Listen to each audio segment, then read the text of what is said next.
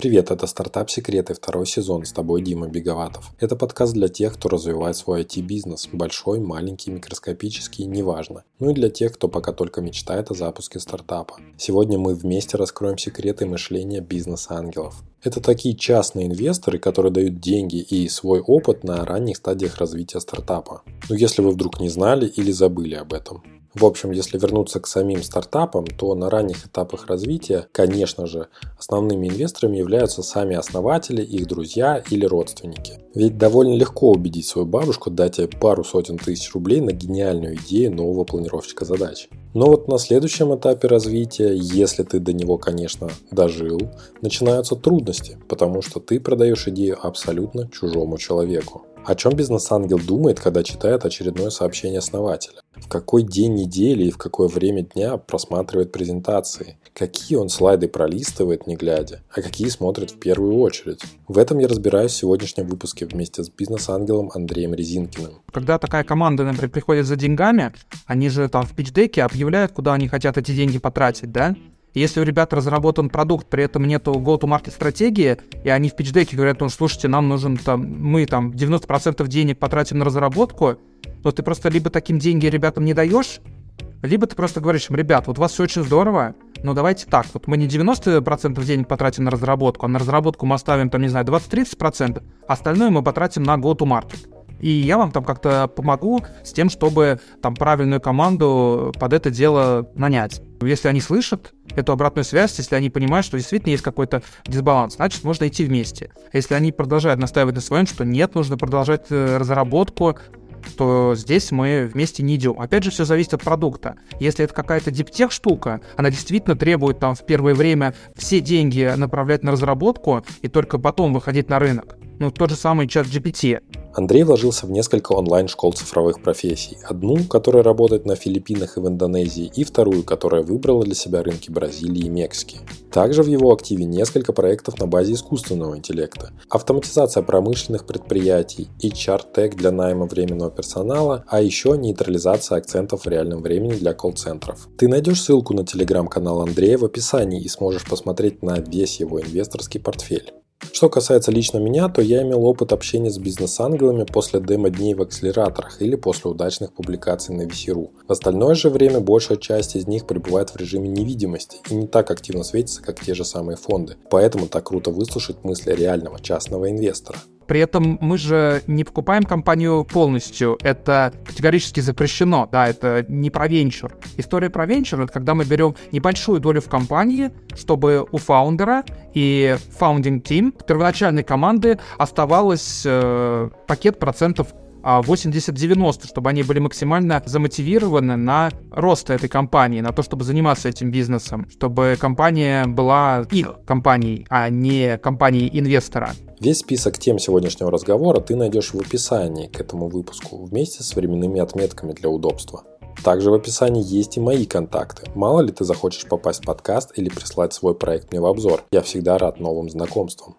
Слушай до конца и узнаешь, чего хочет бизнес-ангел от стартапа. Привет, Андрей. Поприветствуй наших слушателей и расскажи, как давно ты занимаешься своим бизнес-ангельством. Дима, привет. Очень рад быть у тебя в подкасте. Мне кажется, очень важную тему мы сегодня затрагиваем, потому что за последний год действительно ситуация очень сильно изменилась. Мы живем в новой реальности. И я сам сталкиваюсь с тем, что стартапы – очень часто просто не понимают, куда им бежать. Независимо от того, есть ли у них уже какой-то бизнес или стартап в России, или у них были какие-то планы там а, запуска на зарубежных рынках, да, очень много по этому поводу вопросов. Да, ситуация новая, и многие до сих пор там за, за год не сориентировались до конца, потому что прошлый год был действительно таким очень крутым стресс-тестом, скажем, мягко. Да, у меня пошел четвертый год бизнес-ангельства. Соответственно, вот первые компании, в которые я инвестировал, а, это был, получается, там а, начало 2020 года. А, это была пандемия. Вот именно в это время я сделал первые инвестиции в первый проект. Да, вот один из первых проектов был компания Decade Online. Это платформа, которая позволяет детям развивающихся стран, там из Индии, из Бразилии, из СНГ, обучаться в ведущих онлайн-школах в Америке, в UK, в Канаде. Это была одна из первых инвестиций, и вот она произошла как раз весной 2020 года. А скажи, почему ты вот именно созрел в это время? Что произошло? Какие триггеры сработали? Не знаю, тебе кто-то надоумил это сделать, либо ты уже сам давно зрел, зрел, зрел, и вдруг бац, ты понял, что все, надо начинать, сейчас самое лучшее время для этого. Ну, тут, как обычно, а, сошлось несколько факторов. Ну, во-первых, я математик-экономист, и в этом смысле там, в моем обычном бизнесе а, мне всегда немножко не хватало вот такой передовой среды, да, то есть каких-то умных а, там молодых ребят, с которыми можно а, поговорить на тему там технологий, а, на тему завтрашнего дня, как мы себе его представляем, да. Вот, это первый момент. Второй момент, ну, у меня еще, наверное, э, там, к 2018 году окончательно сформировалось понимание, что инвестиции в публичные компании для там, розничного инвестора это такая очень сложная штука, вот, потому что розничный инвестор, он всегда находится в худших условиях, чем там, профессиональные участники рынка. Да? До него до последнего доходят новости, он не имеет там никакого доступа к компаниям, да, он, все, что он может делать, это читать там какую-то ленту и какие-то официальные заявления компаний то время как профессиональные участники, они и новости получают быстрее, и работает там гораздо больше людей, которые там, анализируют эти компании. В отличие от публичных компаний, в стартапах ты имеешь непосредственный доступ к команде, к фаундеру, к информации, и в этом смысле твой анализ а, этой компании по сравнению там, с анализом публичной компании может быть, как мне кажется, более точным.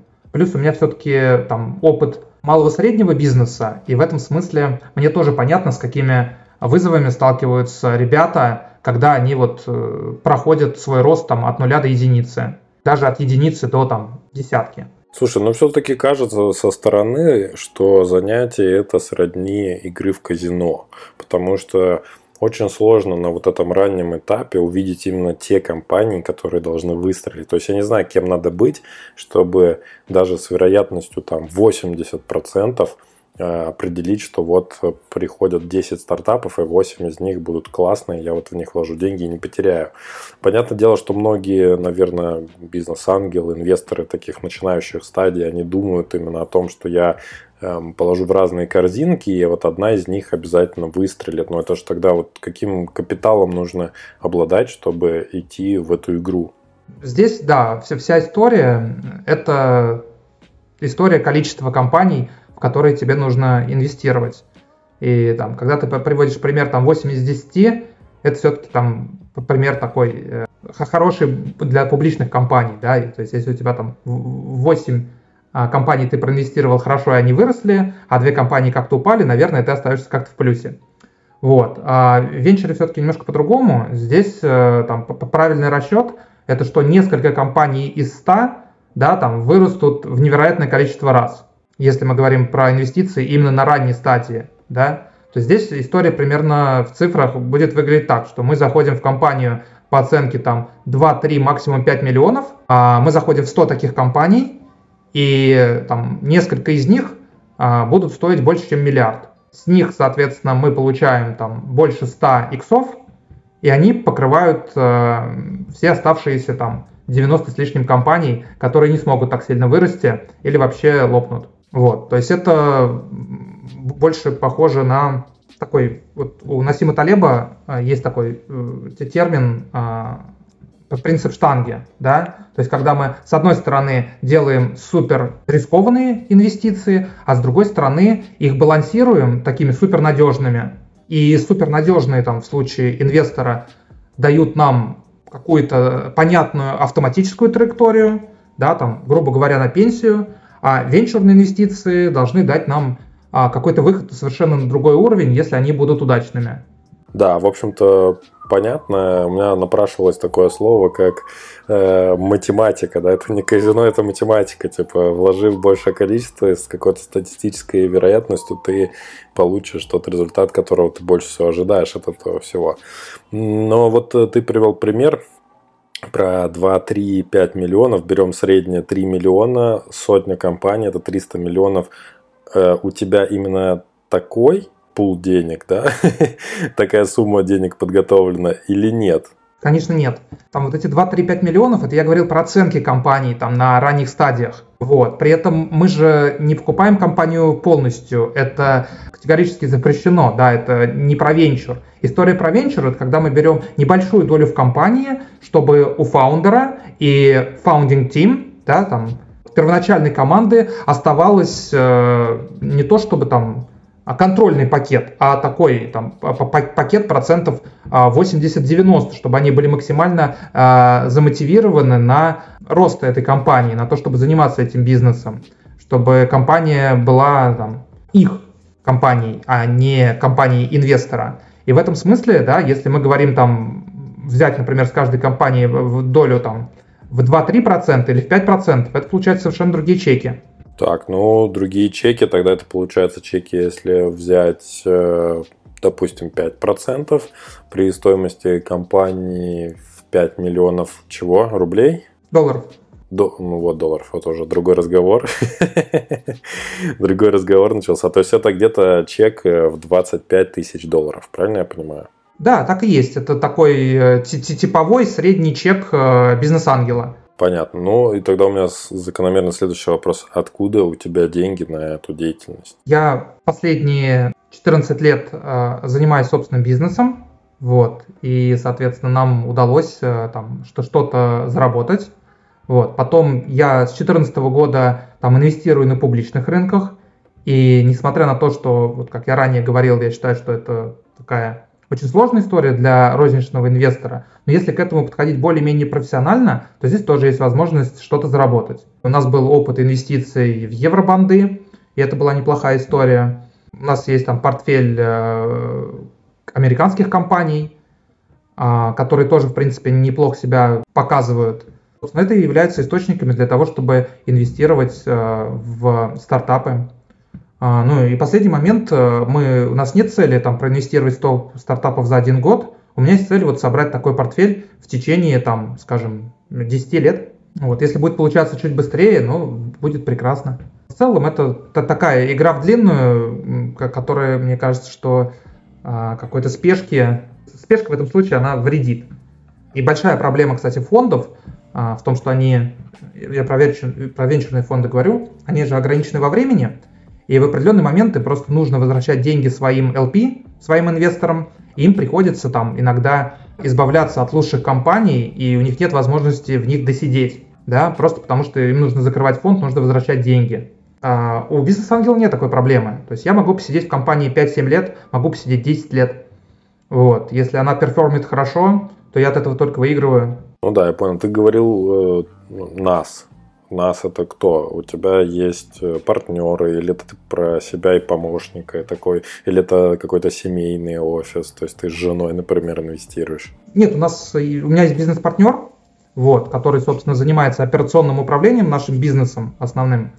А, вот, а я, собственно, всегда отвечал в этом бизнесе за стратегию, маркетинг и за финансы. В момент, когда финансы стали как-то появляться, появилась э, вот эта деятельность, связанная с инвестициями, которая в итоге вот э, к 2020 году добавила в себя еще и инвестиции венчур. То есть у нас такой как бы family офис, но он с партнером. То есть, если приходить э, непосредственно к тебе, то все-таки будет некоторый, как сказать, инвестиционный комитет, состоящий из двух людей, то тебя и твоего партнера ну, при отборе стартапов? Нет, это устроено немножко по-другому. Э, в основном проекты смотрю я, а он занимается вот операционным управлением нашим бизнесом.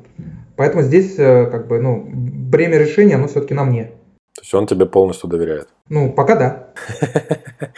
Это очень интересно. И вот по поводу пока да, мы еще там попозже поговорим, что, что у вас происходило вообще в твоей деятельности, потому что уже 4 года занимаешься, по-любому были какие-то факапы, и вот интересно было бы про них тоже послушать, но это чуть-чуть попозже. Так сказать, оставим на десерт. Вообще расскажи, э, какие есть плюсы и минусы у такой деятельности, как э, бизнес-ангел? Очень хороший вопрос. А, хорош он тем, что я не знаю, какие минусы есть в этой деятельности, честно. Вот, потому что, ну, я вот этим... Может быть, это связано с тем, что я как бы такой, все равно еще ранний ангел, да, что такое 4 года а, в венчурных инвестициях. Это не очень длинный период времени. Но мне вот в, в целом все очень нравится. И здесь, конечно, вот большие плюсы, которые я для себя выделяю, это, во-первых, вот эта причастность э, к, техно- к технологиям, которые меняют нашу жизнь. Это первый момент. А второй момент э, важный – это взаимодействие вот с фаундерами. В основном это молодые, очень талантливые ребята с э, очень хорошим образованием, вот чаще всего там техническим, что-нибудь типа МФТИ. Из самого взаимодействия с ними, да, очень многому учишься, и как бы уровень диалога, который с ними как бы ведешь, это такой очень хороший э, уровень. Э, они очень быстро адаптируются, очень быстро внедряют какие-то новые штуки. Вообще они такие открытые ребята, такие open-minded, что называется. Вот. И, и, и в этом смысле, как бы вот на контрасте с каким-то классическим бизнесом, э, это, конечно, очень сильно вдохновляет, я бы так сказал.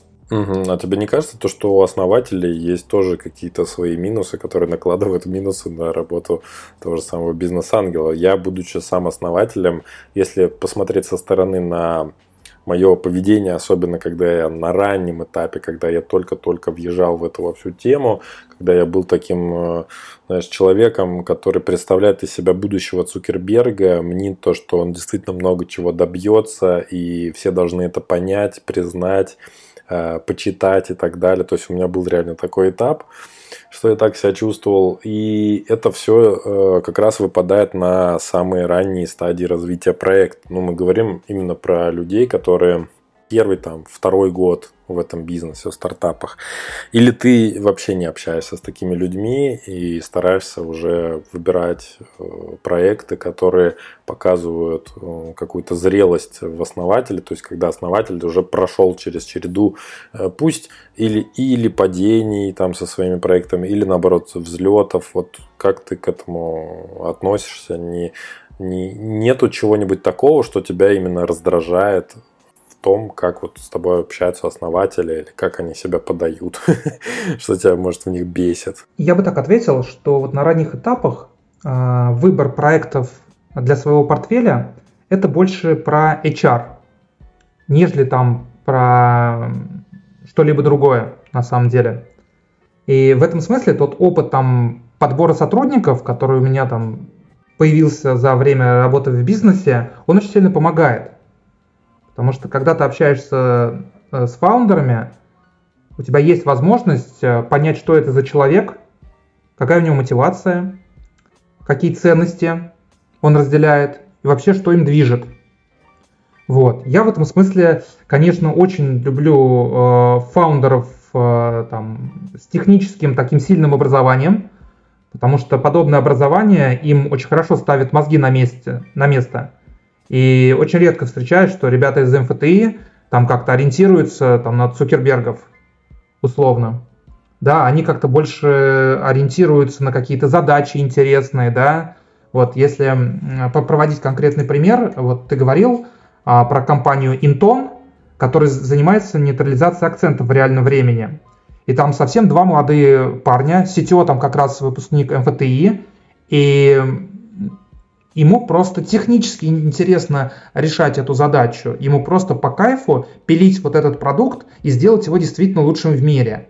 И с такой мотивацией, ну, очень легко работать мне как ангелу.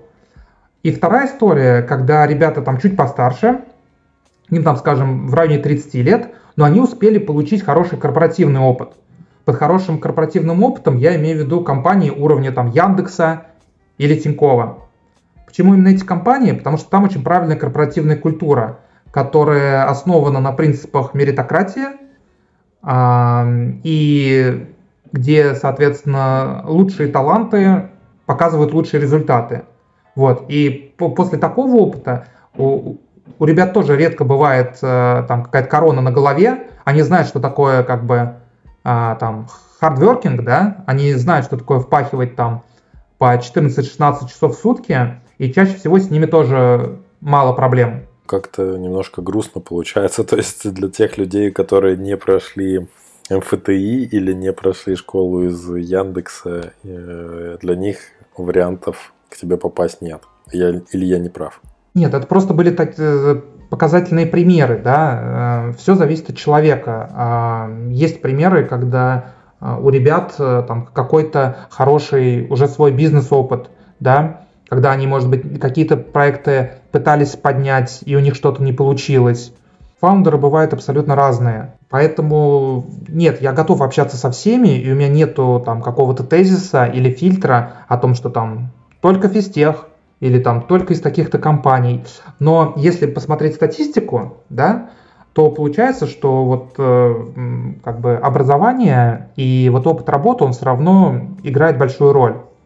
Потому что как бы и история, что там человек там после а, там 11 класса не пошел в ВУЗ, начал там какое-то там, не знаю, рекламное агентство или агентство недвижимости при всем уважении, и потом запустил какой-то стартап, ну, такие истории очень-очень редкие. Потому что это совершенно разные типы бизнеса, и они как бы человек вот соответствующим образом уже формируют они накладывают на него вот этот отпечаток. И по последний тезис, который, мне кажется, важно тоже э, озвучить, э, чтобы быть честным, бизнес, он не для всех, да, а венчурный бизнес еще более не для всех. Вот, это очень специфическая сфера деятельности, где ты должен быть готов потратить там 5-7 лет своей жизни и очень тяжело работать. Да, э, ты должен очень многим жертвовать ради того, чтобы действительно твоя компания была успешной. В том числе, если мы говорим о России, о России, то в определенный момент ну, ты просто обязан там встать и двигаться куда-то дальше, если ты хочешь, чтобы твой проект по-настоящему э, развивался хорошо. Даже если у тебя там прекрасное насиженное место в Москве или в Питере. Да, понятно, о чем ты говоришь. Слушай, ну насчет тут технарей, э, все-таки у меня такой в голове диссонанс возникает о том, что все-таки, когда смотришь на стартап, то думаешь о том, э, насколько круто ребята умеют под, продать, да, подать и продать свой продукт, а даже не настолько, как вот у них хорошо технологически все выполнено. То есть все же даже и акселераторы, если посмотреть на них, то они все борются с одной и той же проблемой технарей, что технари плохо умеют преподнести свой продукт и продать своей целевой аудитории. Разве это не идет в разрез как раз вот с твоим мнением о том, что вот э, я буду вкладывать в технарей? Команда должна быть сбалансированной. Да? Если мы берем в пример тот же Интон, там рядом с вот сильным э, CTO из э, физтеха э, есть э, там второй фаундер, собственно, CEO, который учился в вышке. Вот, и он как раз а, там дополняет своего первого фаундера, и вместе они образуют такую вот э, сильную команду. Потом, ну, я бы не стал тоже, как бы, знаешь, всех технарей там мазать какой-то одной крас краской. Э, это же очень такая, ну, широкая группа людей, да? Это, как знаешь, к вопросу, а кто такие айтишники? Да, вот там чувак, который приходит там поменять тебе клавиатуру, он айтишник, да, вот. А там человек, э, который а, занимается анализом данных, это тоже айтишник. Да, и, соответственно, человек, который там а, занимается user experience, это тоже айтишник. Но я имею в виду, что в глазах такой вот широкой публики. Вот. Но при этом это совершенно разные люди, которые совершенно разные задачи решают. Вот. И некоторые так называемые там технари, они на самом деле очень близко работают с пользователями а, и а, очень хорошо а, там могут а, там не только там писать код, но и а, там решать какие-то задачи, связанные там с маркетингом тем же самым, да, а, и технический склад ума, он еще очень хорошо помогает с точки зрения вот а, там, постановки задач и вот какого-то такого немножко стратегического мышления, что тоже важно. Потому что, ну, грубо говоря, если ты делаешь B2B продукт, то как войти на рынок, да, и как организовать продажи, это же вопрос такой, ну, довольно-таки технический. Да? И если у тебя в стартапе есть деньги, то ты вполне себе можешь нанять там квалифицированную команду, которая закроет тебе эти области. А вот создать саму технологию да, на базе данных, которая бы делала продукт действительно уникальным, которая бы давала бы продукту value, вот эту задачу, которую вот так вот, ну, а, на рынке не купишь. То есть все-таки в стартапе есть какая-то core составляющая, да, и есть какие-то дополнительные вещи, с которыми, кстати, очень хорошо могут помочь бизнес-ангелы. Да, вот э, если ко мне приходит команда, которой не хватает там экспертизы в go-to-маркете, выходе на новые рынки, или там в продажах B2B, я с удовольствием а, поделюсь с ними этой экспертизой, и ее довольно быстро можно к стартапу добавить. А вот разрабатывать технологии, это как бы там месяцы и годы. Ну, в общем-то, да, я понимаю, о чем ты говоришь. Э, моя позиция такая, что я если честно, очень мало встречал именно таких технарей, которые прокачаны и в маркетинге тоже. Вот. А обычно встречаются люди, как раз, которым очень нравится решать какую-то задачу, и они каждый раз придумывают э, себе еще какие-то задачи, которые, как сказать, множатся, да, особенно если SEO такой визионер, знаешь, который пытается придумать что-то такое классное, новое для нового рынка. И если еще технарь такой, которому интересно делать, решать новые задачки, то это просто вместе, просто пожиратель э, бюджета любого стартапа. Э, ну, я понял, о чем ты говоришь, о том, что все, в принципе, должно быть в балансе, и если какой-то дисбаланс ты видишь на старте, то это тоже не проблема, и можно с этим что-то сделать твоими усилиями, опять же, походом в некий акселератор, инкубатор, э, покупки какой-то экспертизы на рынке – и все вот в этом духе. Я понял, о чем ты говоришь. Да, безусловно. Я бы здесь еще хотел вот откомментировать, что когда такая команда, например, приходит за деньгами, они же там в пичдеке объявляют, куда они хотят эти деньги потратить, да? Если у ребят разработан продукт, при этом нету go-to-market стратегии, и они в пичдеке говорят, ну, слушайте, нам нужен там, мы там 90% денег потратим на разработку, ну, ты просто либо таким деньги ребятам не даешь, либо ты просто говоришь им, ребят, вот у вас все очень здорово, но давайте так, вот мы не 90% денег потратим на разработку, а на разработку мы оставим, там, не знаю, 20-30%, а остальное мы потратим на go-to-market. Вот если так, то там, и я вам там как-то помогу с тем, чтобы там правильную команду под это дело там, нанять. И такой разговор, как бы, если они слышат, эту обратную связь, если они понимают, что действительно есть какой-то дисбаланс, значит, можно идти вместе. А если они продолжают настаивать на своем, что нет, нужно продолжать э, разработку, то здесь мы вместе не идем. Опять же, все зависит от продукта. Если это какая-то диптех штука, она действительно требует там в первое время все деньги направлять на разработку и только потом выходить на рынок. Ну, тот же самый чат GPT. Ребята же находились в разработке там много лет. И только сейчас вышли на рынок. Зато как вышли. Да, классно вышли. Мне кажется, тут и время правильно сыграло, и формат, который они выбрали для того, чтобы выйти на рынок, это, конечно, бомбический. Просто с точки зрения маркетинга, с точки зрения технологий, просто вот все сошлось, и просто вот не можешь уже выйти на улицу, чтобы из какого-нибудь там э, утюга на тебя про чат GPT не вылилась информация. Так оно и есть. Это все очень круто сработало. Э, я вот, мы с тобой затронули тему, там ты начал говорить про pitch deck. И вот мне все-таки хочется найти какую-то какую-то такую уязвимую часть, то, что тебе не нравится. И я думаю, то, что по-любому э, инвесторы, бизнес-ангелы, особенно ранних стадий, э, вот бесят смотреть пич-деки, потому что в них совершаются постоянно одни и те же дурацкие ошибки. И вот что тебя конкретно в них бесит, в пичдеках, которые тебе присылают основатели?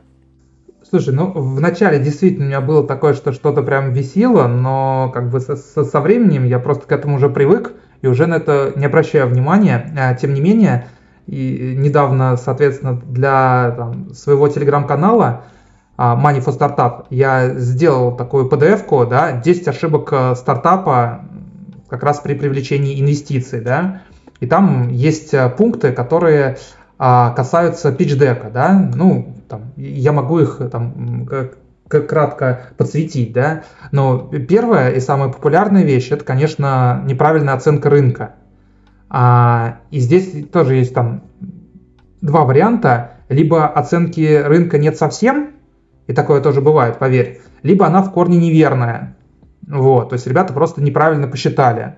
Самая популярная штука, которую вот э, делают, это там найдут какую-то статью, первую попавшуюся, там условно говоря, и просто оттуда там дадут какую-то оценку, там 50 миллиардов долларов. Вот, там, так оценивают рынок искусственного интеллекта. А то, что у, у ребят, несмотря на то, что там есть искусственный интеллект, а там у них рынок не искусственного интеллекта, а там, не знаю, онлайн-образования, вот э, там, пример совершенно условный, но как бы вот на это иногда не обращают внимания. И это прям вот очень серьезный флаг такого очень близкого к красному цвету, потому что если ребята, ну, не готовы рассуждать категориями рынка, вот это такой очень сложный момент, который, может быть, не лечится. Вот, в общем, я бы обратил на это внимание в первую очередь. Вот, потом а, второй момент, который не очень любят подсвечивать, особенно вот русскоязычные команды, а, это ответ на вопрос why now, да? Почему сейчас а, эта технология, этот продукт сработает, да? Почему не через год или там не два года назад? Вот ты правильно сказал по чат GPT, очень вовремя они это сделали. Вот они знали ответ на вопрос why now. А ребята не всегда это дело подсвечивают, мне кажется, потому что им ответ на этот вопрос кажется таким наиболее очевидным. Вот, ну мы же этим занимаемся, типа как это, ну все же понятно, да, там, не знаю, там, как вот в прошлом году там в Web3, да, почему вы делаете Web3 проект? Ну как почему? Тут же вот все вокруг бумит насчет, да, все делают. И сейчас, кстати, вот такой же ответ по поводу искусственного интеллекта. Вот, поэтому чат GPT классно, но во многом они вот как бы рынку, конечно, это там, а, может быть, сослужили такую не самую лучшую а, службу. Почему не самую лучшую? Потому что хайп, потому что захайповали, и ты правильно сказал, что, соответственно, там из каждого утюга уже слышно по, про искусственный интеллект и чат GPT, э, и, и в этом смысле как бы тот огромный путь, который ребята сделали там с 2014 года, ребята из чат GPT, он как будто бы, ну, всеми стирается, все видят только вот эту вершину айсберга. Вот, а ведь на самом деле, чтобы в своем проекте сделать там настоящий искусственный интеллект, а не костыль, ну, это нужны огромные данные. И в первую очередь нужно подумать о том, как эти данные вообще собрать. И если ты только начинаешь делать продукт, у тебя нет данных, ну, про какой искусственный интеллект мы тут можем говорить? А я подумал то, что ты говоришь о том, что они плохую службу сослужили другим проектам, потому что, в принципе, искусственный интеллект, да, там, ну, вообще нейросети, пока назовем их так, они использовались уже и до этого в разных продуктах, да, куча уже было до этого разных э, сервисов, в которых можно было, например, какой-то э, копирайтинг сделать. Быстро, красиво, э, нативно и как бы очень даже клево получалось. То есть много уже таких сервисов было на Западе. Вот вышел чат GPT, еще и бесплатный, просто вот перечеркнул все, что остальные делали. И получилось, что как бы вот ребят, довольствуйтесь теперь вот этим. Вот что, что делать остальным стартапам, в которые также вложили когда-то деньги – инвесторы становится непонятно, то есть им нужно как-то, не знаю, еще выделяться на этом рынке на фоне такого вот большого бесплатного монстра. Ну вот в эту сторону я не думал, честно говоря, но вот этот их настолько яркий, быстрый эм, выход, он сейчас э, как бы имеет еще некую, не, некий откат. Да, там несколько дней назад э, была новость о том, что в Италии запрещают чат GPT еще, соответственно, какие-то страны начинают об этом думать, да, ведь чиновники, они, ребят, не очень быстрые, вот, и в этом смысле, вот как это сейчас все будет откатываться, это вот большой вопрос, да. Я думаю, что если мы там, предположим, что Facebook в свое время также резко бы везде зашел, как э, нож сквозь масло, скорее всего, это многих бы напрягло. Но поскольку тот же самый Facebook так долго, а, там, медленно, а, на самом, ну, по сравнению с чат GPT, опять же, так везде заходил, и там проблемы у них начались только недавно, связанные там с персональными данными и так далее и тому подобное. Вот. И не знаю, у меня вот есть мнение, что сейчас будет очень серьезный откат именно в рамках регулирования. О, ты уже тут, прямо на экваторе сегодняшнего выпуска. Ну, значит, беседа тебе понравилась, и подкасту точно можно поставить высокую оценку на Apple Podcasts. Сразу после подписки, конечно. Спасибо, благодарю от всей души и до встречи в конце. Э, так, мы с тобой немножко отвлеклись от темы, которую мы задали о том, что что тебя бесит больше всего в пичдеках э, разных стартапов. Но давай мы вот э, дальше сохраним интригу. Ты назвал первые два момента. А остальное пускай люди туда пойдут в свой телеграм-канал и посмотрят, прочитают полностью всю вот эту PDF, которую ты для них подготовил.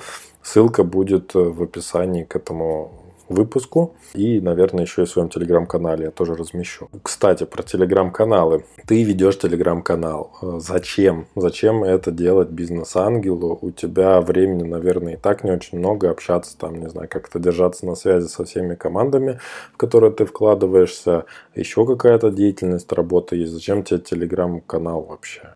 Поскольку я еще очень много читаю там а, англоязычных источников, да, там всякие техкранчи, журналы и прочее, прочее на тему стартапов, да, чтобы как-то оставаться в контексте и смотреть вообще, куда этот мир двигается, а, то я всегда делал себе какие-то заметки, да, там прочитал про какой-то интересный стартап, что-то там себе записал, да, вот, и у меня, соответственно, как бы это вот э, такая база знаний в Google заметках, она там полнилась, да, там, с пометками там edutech, там, знаешь, искусственный интеллект и так далее.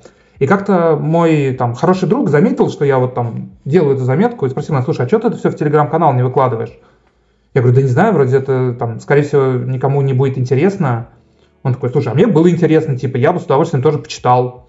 Тем более, типа, ты там можешь это все там кратко как-то описывать и понятно. Ну, собственно, с этого и началось, да, если посмотреть, там у меня первые сообщения, они такие не, структур... не, не структурированные. А когда там люди начали приходить, мне там тоже начали говорить, слушай, ну вот здесь там лучше поставить там какую-нибудь циферку, иконку. Я вот начал уже как-то их оформлять.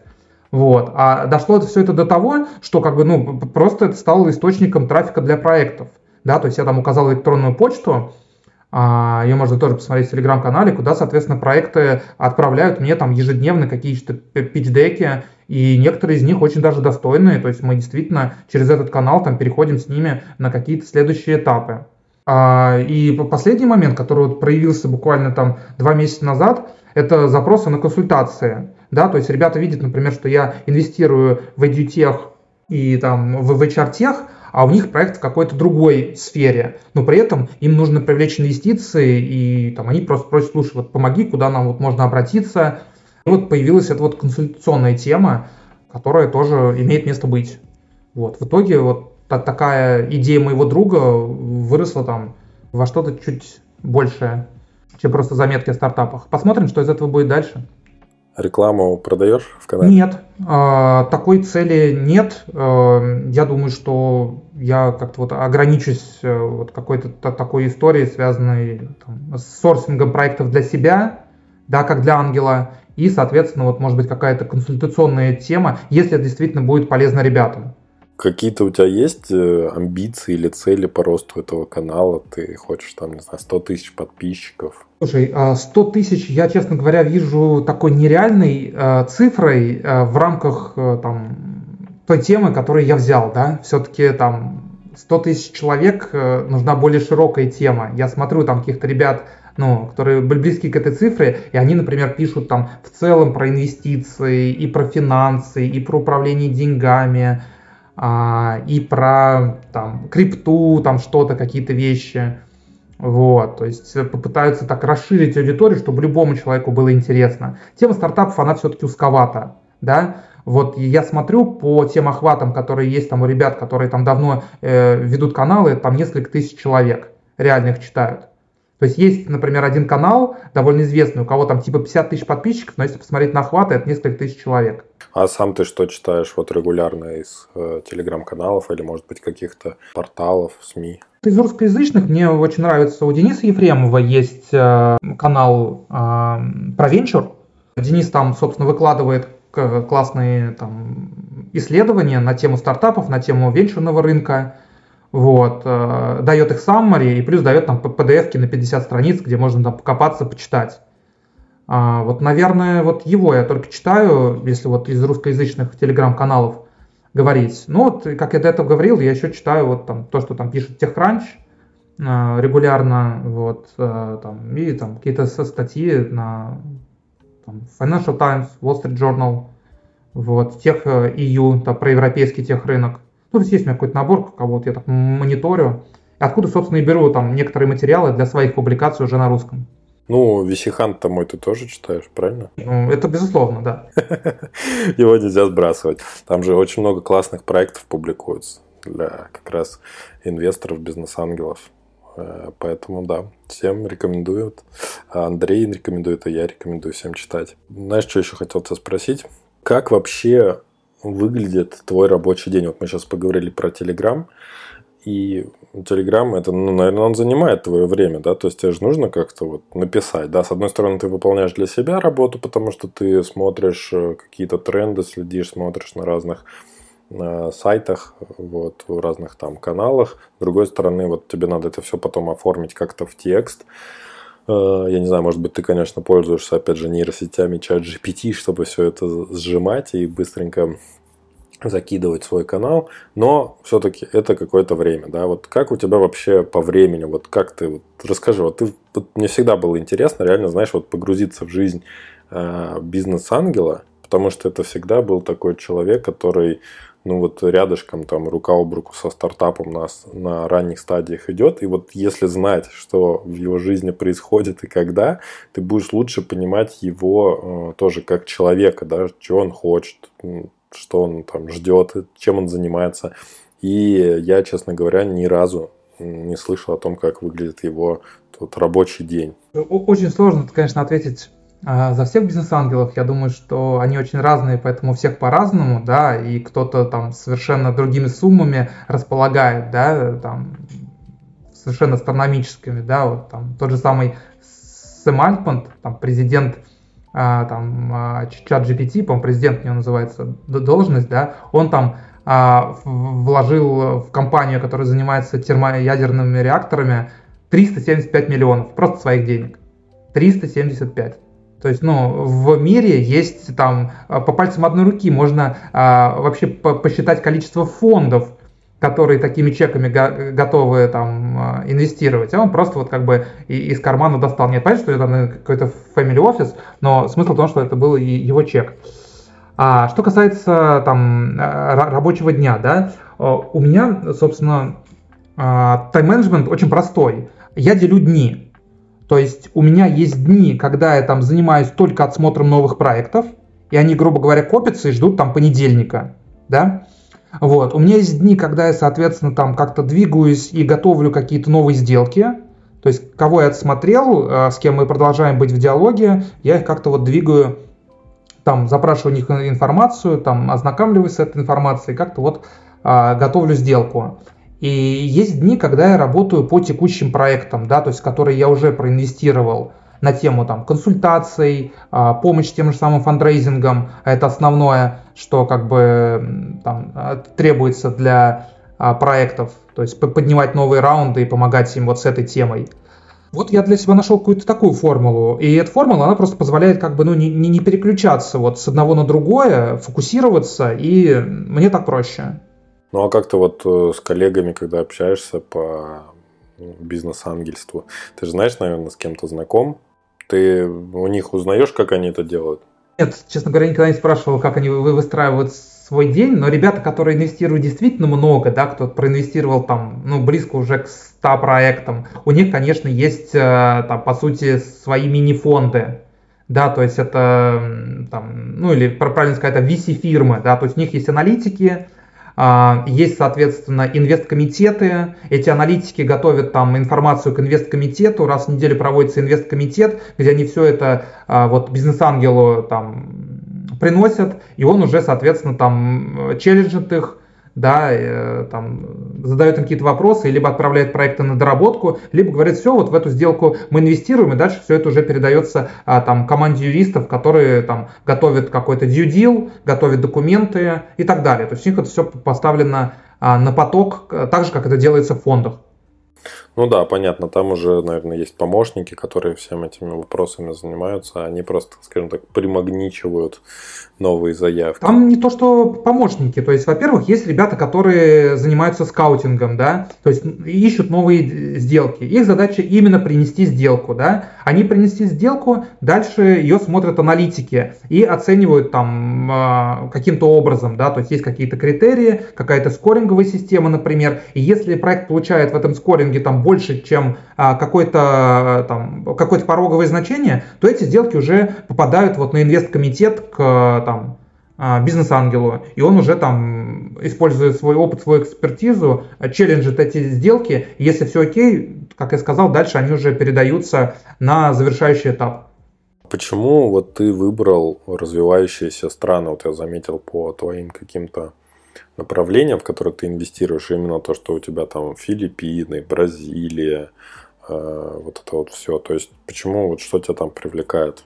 Тут, э, наверное, основные э, два фактора. Да. Первое – это в этих странах живет очень большое количество людей, то есть там большие рынки. И эти люди в целом становятся там каждый год немножко богаче, потому что экономики растут.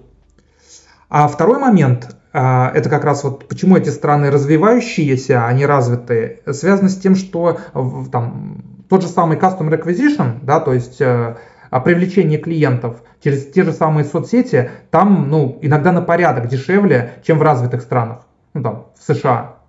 Вот, таким образом, там можно строить э, такие бизнесы, которые, например, в США строить будет очень сложно, просто потому что а, больше конкуренции и а, дорогой, вот, а, дорогое привлечение клиентов. Но ты вкладываешься в русскоязычные команды на этой территории, да, а не в местные? В основном, да. Да, как раз почему в русскоязычные, потому что а, в плане того же самого перформанс-маркетинга, или в плане эдютеха а, мы, конечно, в России вот э, в свое время а, вышли на действительно там, на очень высокий уровень.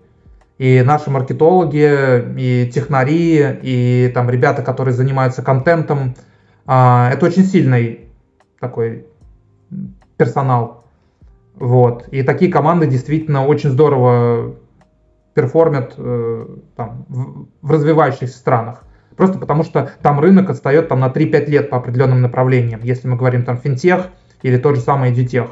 Э, слушай, вот ты говорил по поводу того, как в разных уже таких крупных бизнес-ангелов выглядит э, процесс принятия решения о сделке со стартапом. А как у тебя выглядит этот процесс? Я делаю сделок не, не очень много. У меня получается, я стараюсь закрыть где-то там две, максимум три сделки, сделки в квартал. Да, то есть в среднем это там одна сделка в месяц.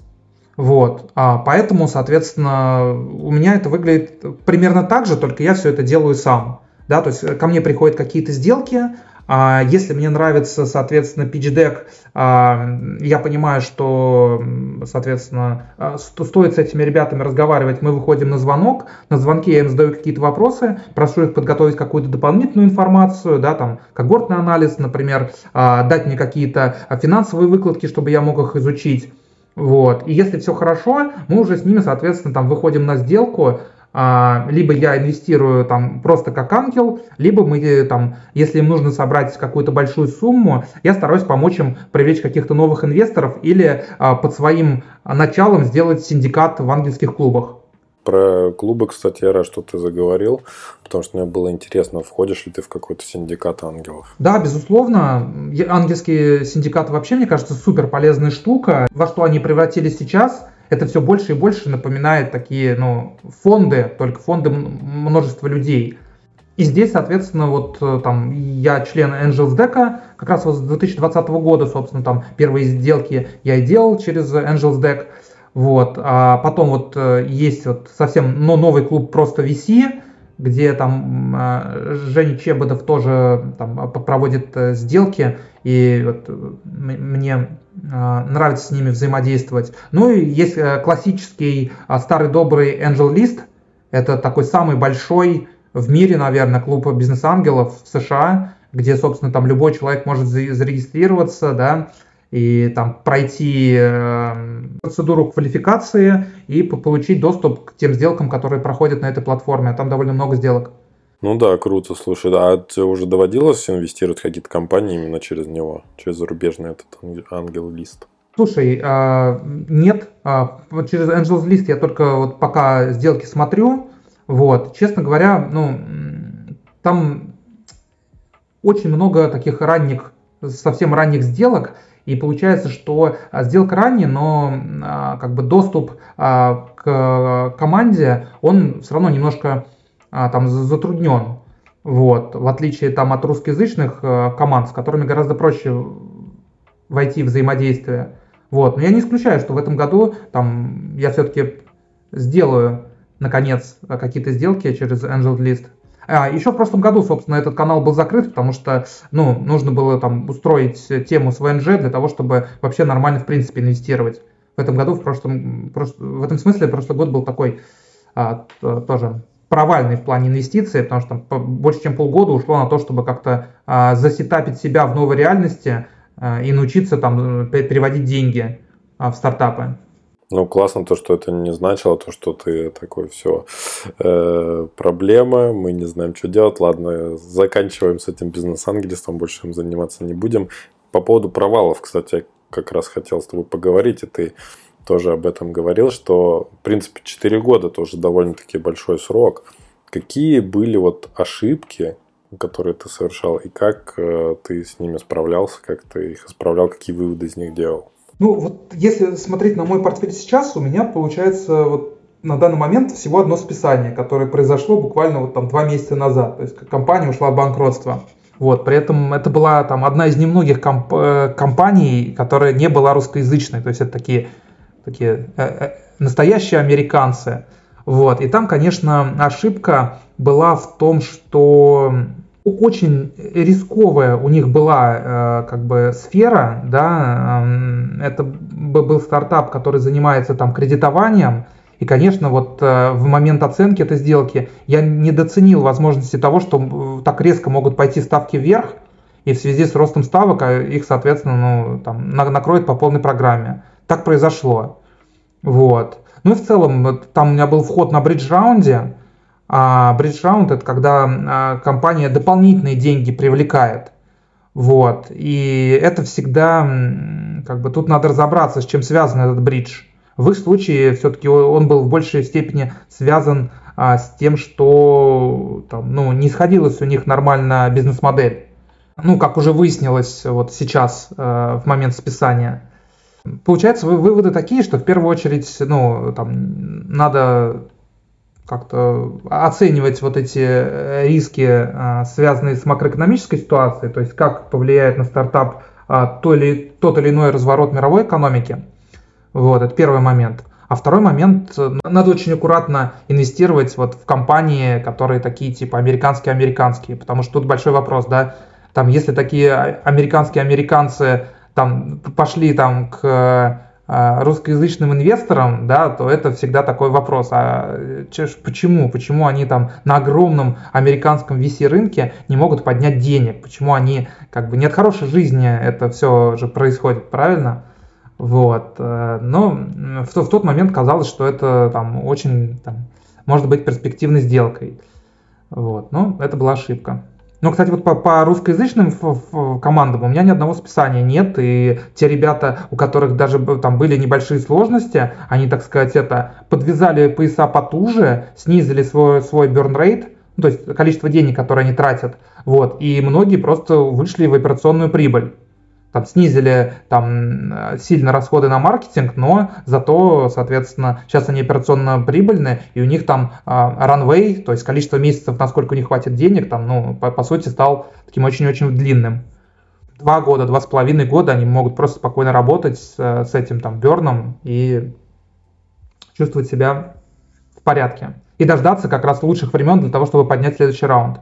У меня сразу вот прям зачесались руки выдвинуть такую гипотезу о том, что э, русские не сдаются, то, что наши, как бы, как-то не знаю, может, в ментальности заложено, то, что люди там из России с, такие с русскими какими-то корнями, с русскоязычными основателями, да, и вообще, в принципе, проекты, они тяжелее с ними расстаются. То есть э, в нашей культуре, если ты что-то завершил ну, как бы, закрытием да, своего бизнеса, то это приравнивается к тому, что там у тебя провал. Ну, наверное, за рубежом просто к этому гораздо легче относится, поэтому э, что уже стараться, что уже пытаться, как бы, да, давайте закрываем и поехали дальше там Увидимся через месяц, придем еще какой-нибудь, на какой-нибудь проект у вас деньги поднимать. Думаю, что в том, что ты говоришь, есть доля правды, вот. Э, но я бы всех тоже не стал так э, это, мазать. Думаю, что есть разные и там, и там, потому что многие российские проекты тоже были списаны там вот моими а, коллегами, а в том числе потому, что там из-за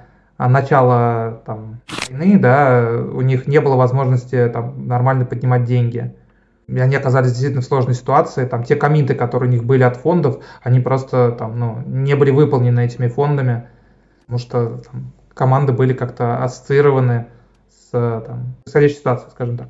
Были ли у тебя вот моменты, раз уж мы там сейчас заговорили про какую-то пересборку себя, да, там попытки понять, а что делать дальше, были ли у тебя моменты, когда тебе хотелось вообще бросить этим заниматься, и что тебя удержало?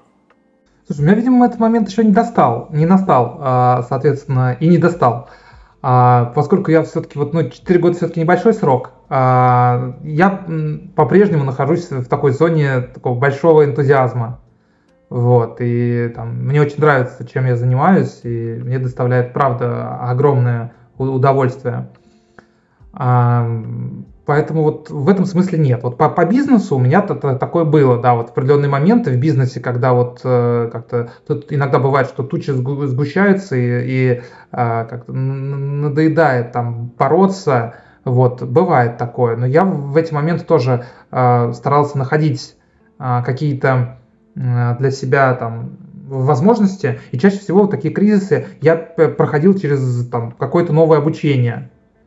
Вот, а, как-то вот у меня так это складывалось. То есть ты как какой-то курс э, брал, или что это могло быть, или книга, или что, что ты подразумеваешь под обучение? Ну, э, там, начиная от того, что я какие-то новые бизнесы просто стартовал, вот, вот а в один момент, когда вот основной бизнес так немножко мне так это поднадоел, а я решил с друзьями, например, открыть ресторан.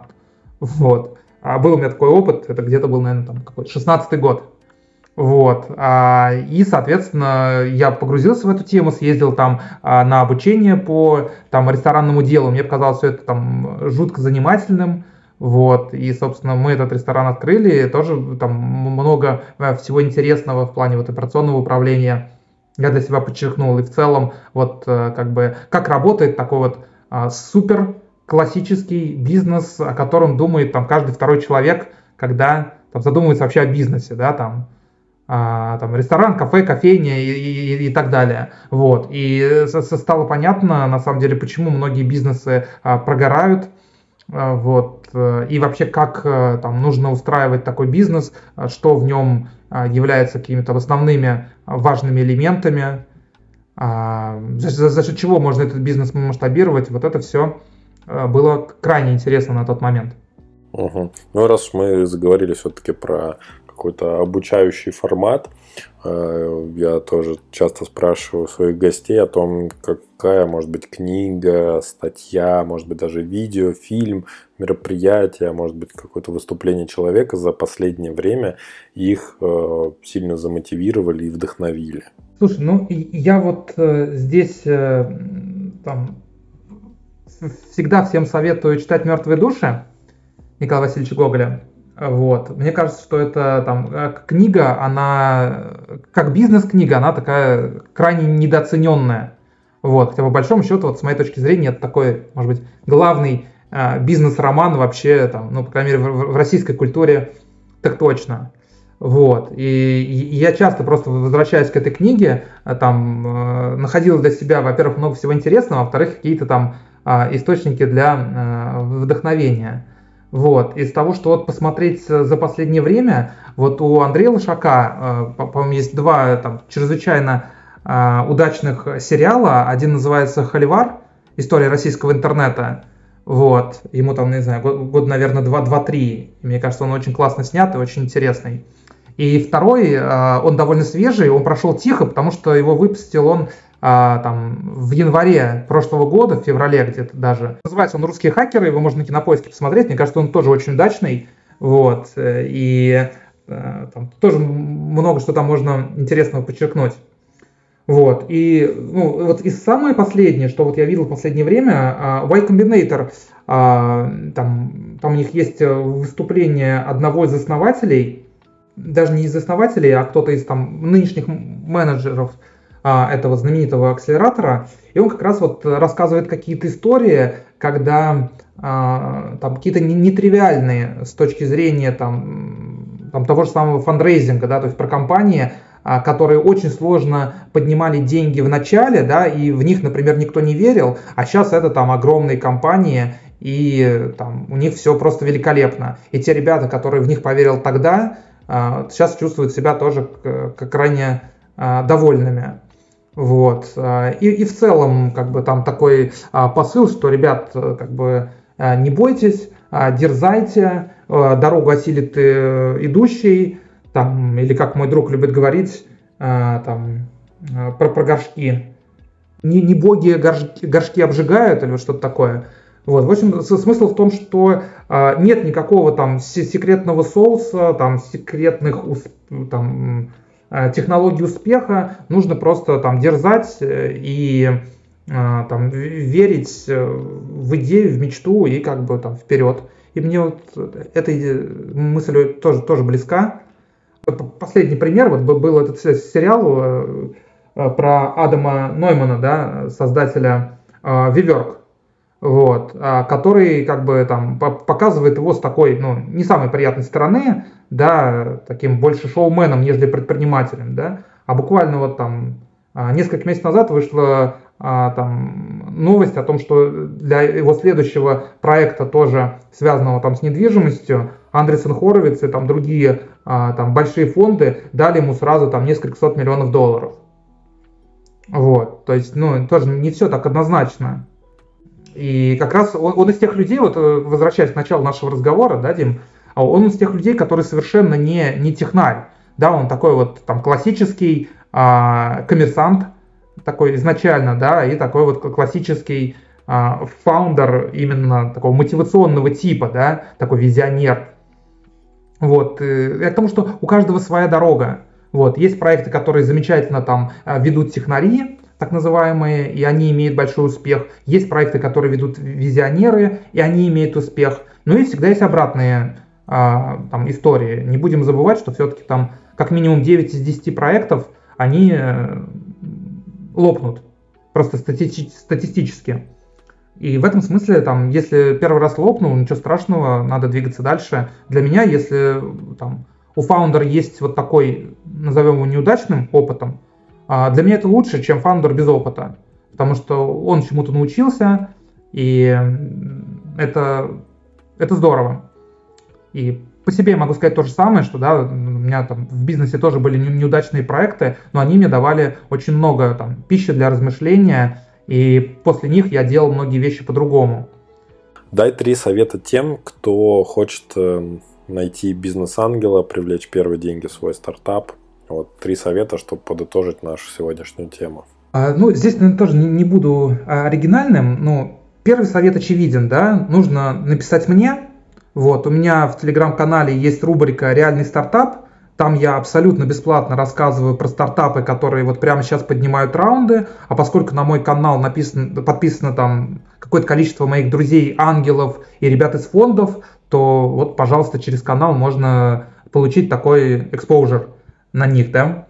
Вот. Второй э, совет, он будет чуть э, менее тривиальный, как мне кажется, да, а, а может быть, наоборот, слишком тривиальный. В общем, я очень советую познакомиться с экспертами в вашей нише, да, и с предпринимателями, которые уже делали экзиты или просто делают успешные проекты а, в вашей нише.